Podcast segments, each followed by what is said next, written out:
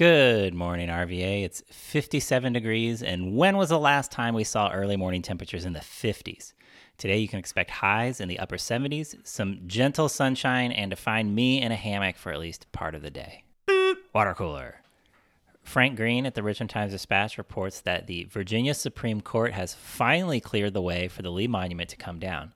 As for the timing, quote, removal will be a multi day process and no action on the statue is expected this week, officials said. I'm interested in the Department of General Services plan to remove this thing and really hope they keep the plinth as it stands today. I also wonder if, after the monument and fencing come down, the space will resume its role as a high traffic gathering place for folks.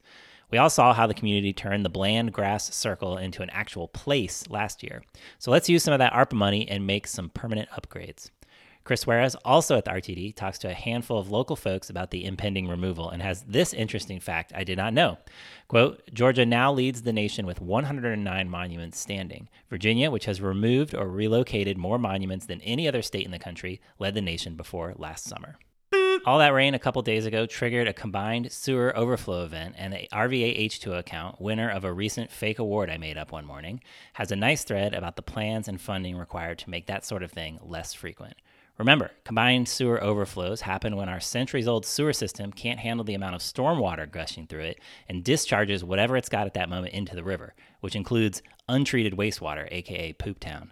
RVH2O points to state legislation that will fund some immediate fixes, plus longer term plans that will completely modernize our 19th century infrastructure. Seriously, it's centuries old. They estimate the total cost at around $850 million. You can sign up to get email notifications of every CSO event here if that's your sort of thing. Virginia Mercury's Graham Moomaw has this promising headline quote, Virginia's redistricting commission has its first draft maps. They look normal.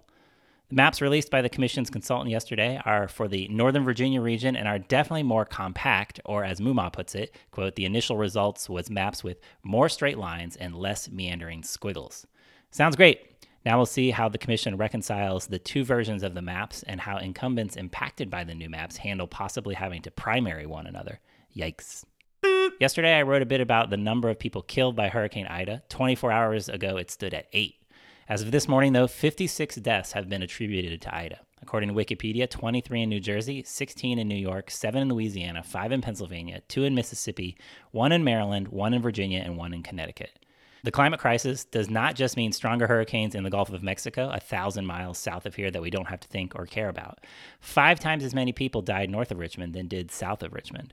We're going to have to invest in better infrastructure, especially in neighborhoods we've neglected, to withstand these sorts of dangerous weather events. See above and below. I know football at all levels is problematic, but this is fun. WTVR's Lane Casadonte reports that George Wythe High School beat Caroline last night 8 to 6, snapping a 42 game losing streak. Logistical note Monday is a federal holiday, and instead of writing this email, I will be sleeping in, drinking coffee in my living room before anyone else in my house wakes up, and scrolling through online auctions. I hope you're able to find some time to do your own version of quiet coffee auction time. Till Tuesday. This morning's long read is titled New Orleans was already a heat island, then Ida cut the power. Climate change means hotter summers and fiercer weather, which results in more damage to aging power infrastructure. That means after a storm rolls through, thousands and thousands of people might have to swelter through burning hot temperatures with no air conditioning. It's worse for cities, of course, and double worse for the red line neighborhoods, neighborhoods in those cities. This piece in Wired looks into this exact situation happening in New Orleans right now and cites the work done by local climate scientist Dr. Jeremy Hoffman. Here's an excerpt. Several factors turn cities into heat islands. Concrete, asphalt, and brick absorb heat really well. When the ambient air cools down at night, those dense materials can only release some of that heat, so they may still be warm when the sun comes up the next day and applies more energy.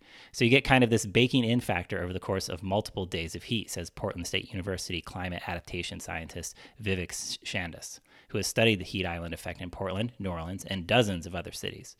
Following Hurricane Ida, he says it now looks like New Orleans is facing a string of days of excess heat. If you'd like your long read to show up here, go chip in a couple of bucks on the old Patreon. That's patreon.com slash GMRVA. This morning's picture of the day is a picture of a zinnia, which looks weird and maybe a little obscene. Intro and outro music by Matt Fisher, and you can find links to all these stories and more in the show notes or on gmrva.com.